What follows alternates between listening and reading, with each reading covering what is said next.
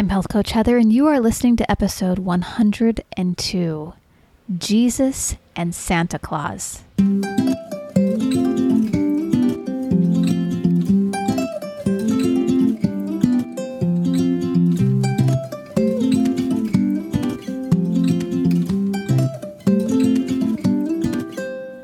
You're listening to the Healthy Families Rule podcast, hosted by health coach Heather, master health coach and wellness educator specializing in family health. This show is about raising a strong, healthy, resilient family with confidence and courage in a confused world. Hang out with me each week to learn practical coaching tips, parenting advice, nutrition and exercise suggestions, and stress reducers to apply to your mental and physical well being. Come listen to all the Healthy Families Rule podcast episodes on iTunes, Stitcher, Spotify, or wherever you listen to podcasts. Enjoy the show.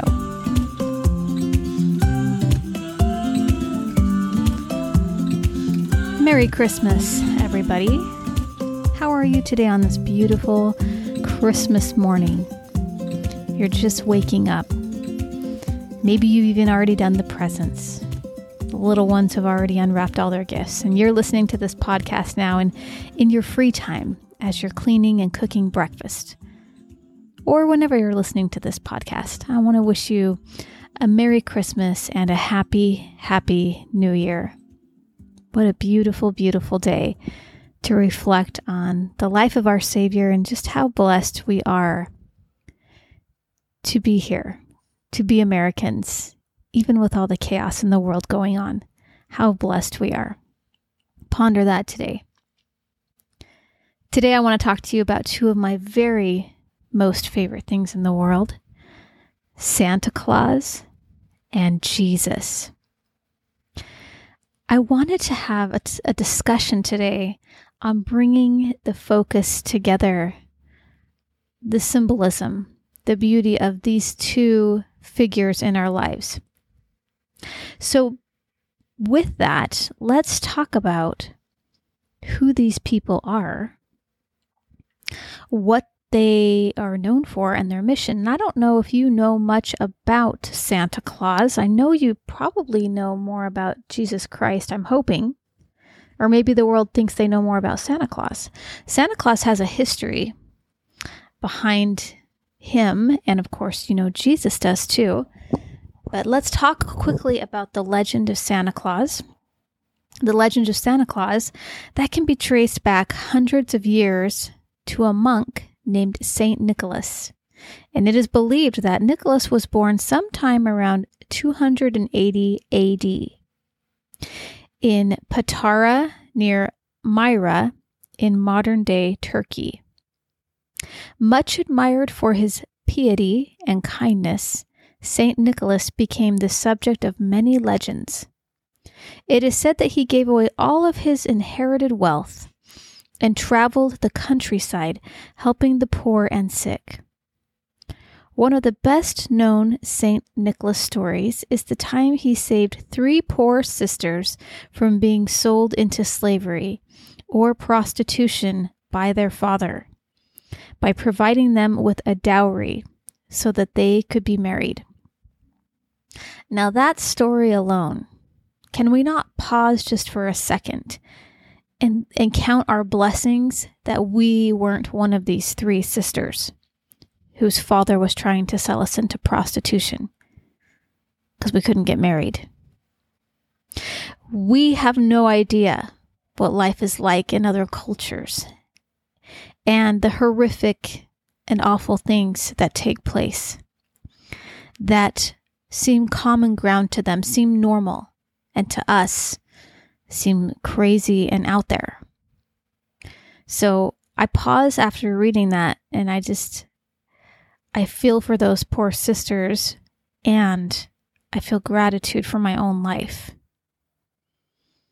Over the course of many years, Nicholas's popularity spread and he became known as the protector of children and sailors. His feast day is celebrated on the anniversary of his death, December 6th. This was traditionally considered a lucky day to make large purchases or to get married. December 6th. Now, we celebrate the birth of Jesus December 25th. We we know that Jesus' actual birthday is not December 25th. It's been said to be April 6th. I've also heard it possibly being September 11th. So, whatever the truth is around his birthday, what we do know is that his birthday was not on December 25th, but we celebrate his birth. All right, back to Santa Claus. By the Renaissance, St. Nicholas was the most popular saint in Europe, even after the Protestant Reformation, when the veneration of saints began to be discouraged. St. Nicholas maintained a positive reputation, especially in Holland. St. Nicholas made his first inroads into American popular culture toward the end of the 18th century. In December 1773 and again in 1774, a New York newspaper reported that groups of Dutch families had gathered to honor the anniversary of his death. The name Santa Claus evolved from Nick's Dutch nickname, Sinterklaas, a shortened form of Sint Nicolaas, Dutch for Saint Nicholas. In 1804, John Pintard, a member of the New York Historical Society, distributed woodcuts of St. Nicholas at the Society's annual meeting. The background of the engravings contains now familiar Santa images, including stockings filled with toys and fruit hung over a fireplace. In 1809, Washington Irving helped to popularize the Sinterklaas stories when he referred to St. Nicholas as the patron saint of New York in his book, The History of New York. As his prominence grew, Sinterklaas was described as everything from a rascal with a blue three cornered hat, red waistcoat, and yellow stockings to a man wearing a broad brimmed hat and a huge pair of Flemish trunk hose. And then we get into shopping mall Santas. Gift giving, mainly centered around children, has been an important part of the Christmas celebration since the holiday's rejuvenation in the early 19th century. Stores began to advertise Christmas shopping in 1820, and by the 1840s, newspapers were creating separate sections for holiday advertisements, which often featured images of the newly popular Santa Claus. So, really, it was around that period of 1820 where we really pop, start to popularize Santa Claus and we start to celebrate Christmas again. This is interesting to me. I did not know this. In 1841, thousands of children visited a Philadelphia shop to see a life size Santa Claus model. It was only a matter of time before stores began to attract children and their parents with the lure of a peek at a live Santa Claus. In the early 1890s, the Salvation Army needed money to pay for the free Christmas meals they provided to needy families. They began dressing up unemployed men in Santa Claus suits and sending them into the streets of New York to solicit donations. Those familiar Salvation Army Santas have been ringing bells on the street corners of America's cities ever since. Perhaps the most iconic department store Santa is Kris Kringle in the 1947 classic Santa Claus movie Miracle on 34th Street.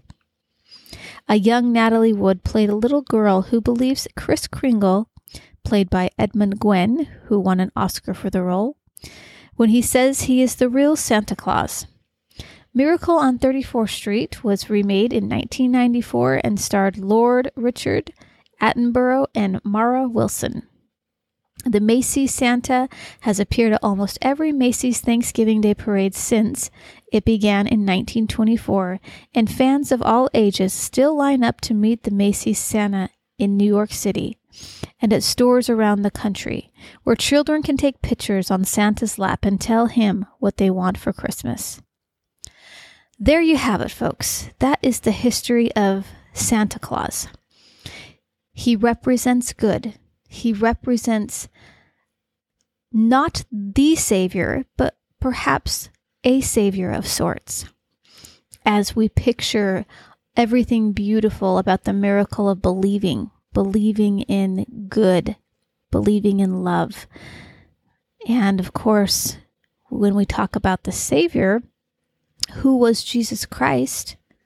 Well, Jesus Christ was the literal Son of God, born to a Virgin Mary under the most lowly and humble of circumstances you can imagine, in a stable where animals were living. And when he was born, he was laid in a manger or a feed trough. That's where he was laid. And I just think that whole symbolism of the way he came into this earth and the way he lived his life and what he represented is just so beautiful to me. His whole mission really was to come here and teach us who we are literal sons and daughters of a heavenly Father who wants nothing more but for each and every single one of us to return home to him again. So, Jesus Christ because of the plan of our loving Heavenly Father to send Jesus Christ to earth to sacrifice, bleed, and die for us so that we can have eternal life and live with Him again, it gives us hope and it gives us direction in our lives of how we need to live in order to return back to our heavenly home again someday and live the best life possible there. So, Jesus Christ it's His birth we celebrate. It's His love and His hope that we that we hang on to. The hope of better things to come. The hope of the hope of having faith if you don't have faith that He does exist and that we do have a Heavenly Father. I can't imagine believing in the Big Bang Theory or some other type of theory that that excludes God and Jesus Christ from our lives. How sad that would be to think that when we die, there's nothing left. That's it. We just die. That's not what I choose to believe, and that's not what I've been taught, and that's not what the scriptures teach us. So I guess it comes right on down to belief. Do you want to believe in Jesus Christ? And do you want to believe in Santa Claus? Now, I know many families out there who don't really talk much about Santa Claus. They're very spiritual families. This the center of the season doesn't even include Santa Claus. It just it's just Jesus Christ. And that's a that's beautiful too. That's beautiful too. And then there's some families who don't really they're not spiritual. They don't practice any kind of religion but they love the idea of Santa Claus and they love the joy on the kids' faces when Santa Claus brings them toys. And they get to kind of help the children develop this imagination to be believers in Santa and the magic and the wonder of Christmas that it is. But there's no Jesus Christ.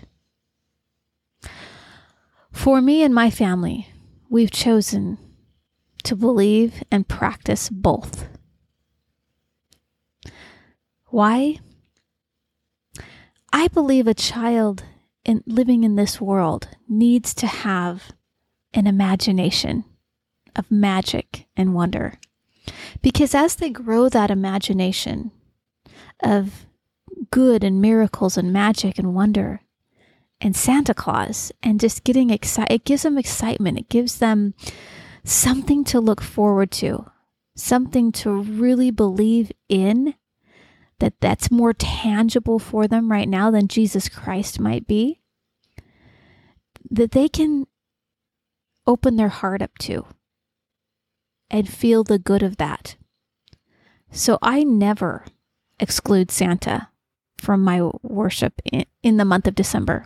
I don't worship Santa Claus. I don't teach worship of Santa Claus. We don't even worship commercialism and do a lot of that shopping business. But we see Santa for who he is a symbol of good, a symbol of a savior of types, not the savior. We see him as as someone who brings joy and life to the season. And that is exciting for my family. And this is how I grew up too as a child. I grew up in a home where we believed in magic. We believed in all things magical because there was something really beautiful in the magic of the season of believing in Santa and believing in his elves and reindeer and all of that. I can remember being a very young girl, maybe five years old, and coming out of my room Christmas morning and hearing my dad come down the hall and say, Did you hear Santa Claus on the roof last night? I heard his boots. And I was sure that I heard it too. And I heard my dad say that. I was like, Yes, I totally heard it. And I was so excited just at the thought of Santa coming down my chimney, coming into my house and placing toys under my tree. It brought me so much joy as a child. And what were some of those presents I remember clear back in 1985? I remember Cabbage Patch dolls. I remember Popples. Do you remember Popples? I remember a Popple three wheeler that I got. I remember My Little Pony figures and trolls. I remember those things. Care Bears. Barbies, of course. It was so fun to see those kinds of toys that you don't get on a day to day basis under the tree on Christmas morning, and Santa Claus brought those. Not Jesus, Santa Claus brought those ones. Jesus brings us something deeper, doesn't he? Jesus really brings us the spirit and the hope that we need to keep going on and just to believe in the afterlife. That's what Jesus gives us, and he gave us that gift and Santa gives us kind of the tangible things that we can be grateful for. So I like to celebrate both. There was a thread, however, that I heard about that was going on on Facebook in a group of a mother who posted that she wasn't sure if she was going to teach her kids about Santa Claus. She doesn't want them to be disappointed, she said, when they grow up and find out there is no Santa Claus. And this post got a lot of comments, hundreds of them. A long, long list, a thread of, of comments of people who feel the same way, of people who absolutely do not feel the same way. It's such an interesting thing that we have these ideas and opinions of what we want to, our children to believe and how we want to raise them. I thought, you know, listening to one of my mentors say, she commented on this, said, um, so you want your children to be disappointed ahead of time. And I just was totally caught off guard by that comment. So you don't want your kids to be disappointed when they find out there's no Santa. So you're going to disappoint them ahead of time by telling them there is no Santa. Think about that. Every kid wants magic in their lives. They want to believe in something. They want to feel something, something special. And when you can bring imagination to a child's life, that child is going to have more ideas and success than they could have ever imagined as an adult because you gave them that gift. My parents gave me that gift that gift of imagination and love and wonder. I can remember even stories of mom and dad looking out the window and then saying, Oh my gosh, there's an elf, and just pointing out the window. And we totally believed that there was an elf hiding behind that bush and they would just really play it up for us. I can remember Christmas Eve nights spent at my cousin's house. His house seemed so huge to me, ginormous.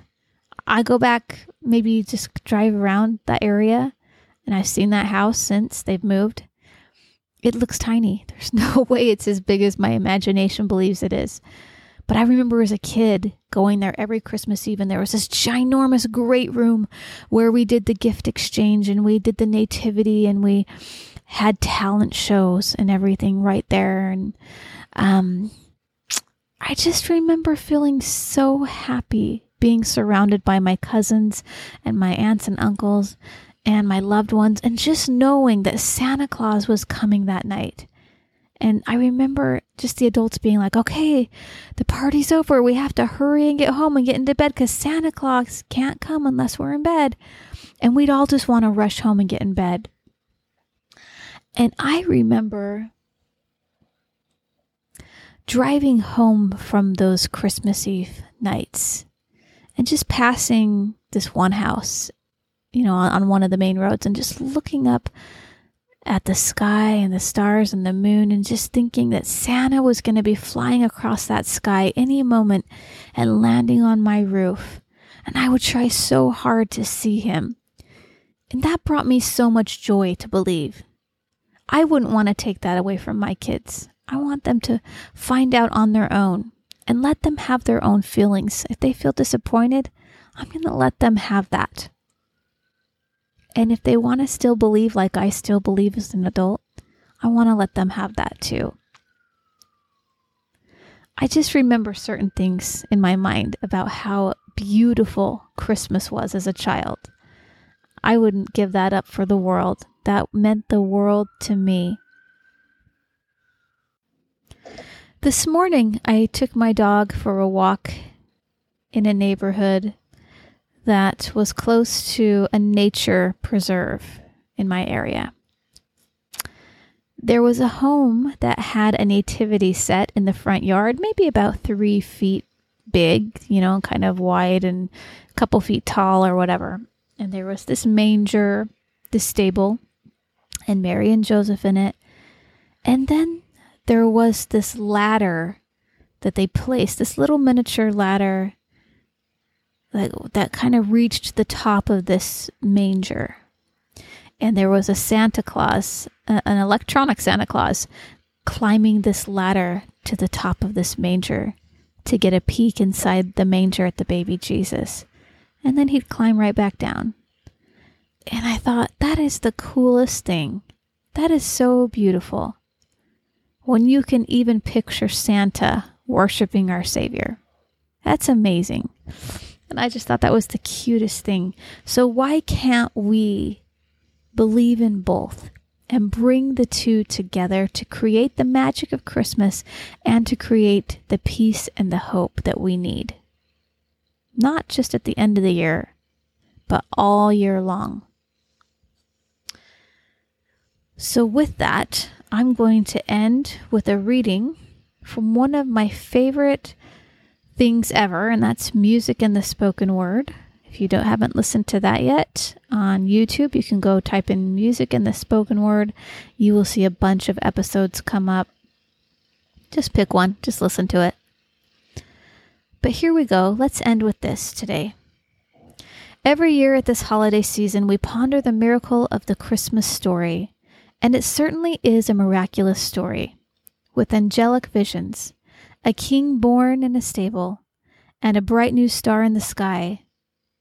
But do miracles belong only to stories from yesteryear, or do they still happen today?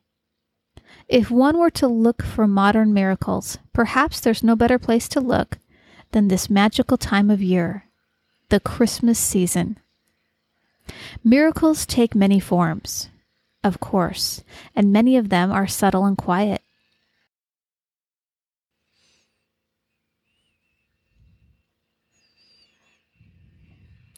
But who can say that miracles of forgiving and trusting others, of exercising faith in the face of despair and doubt, are less powerful than a visit from an angel?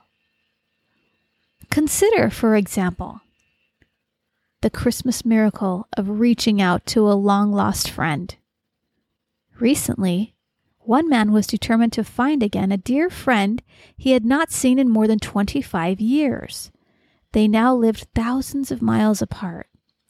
But when business took the man near his friend's town, he drove two hours to try to meet him.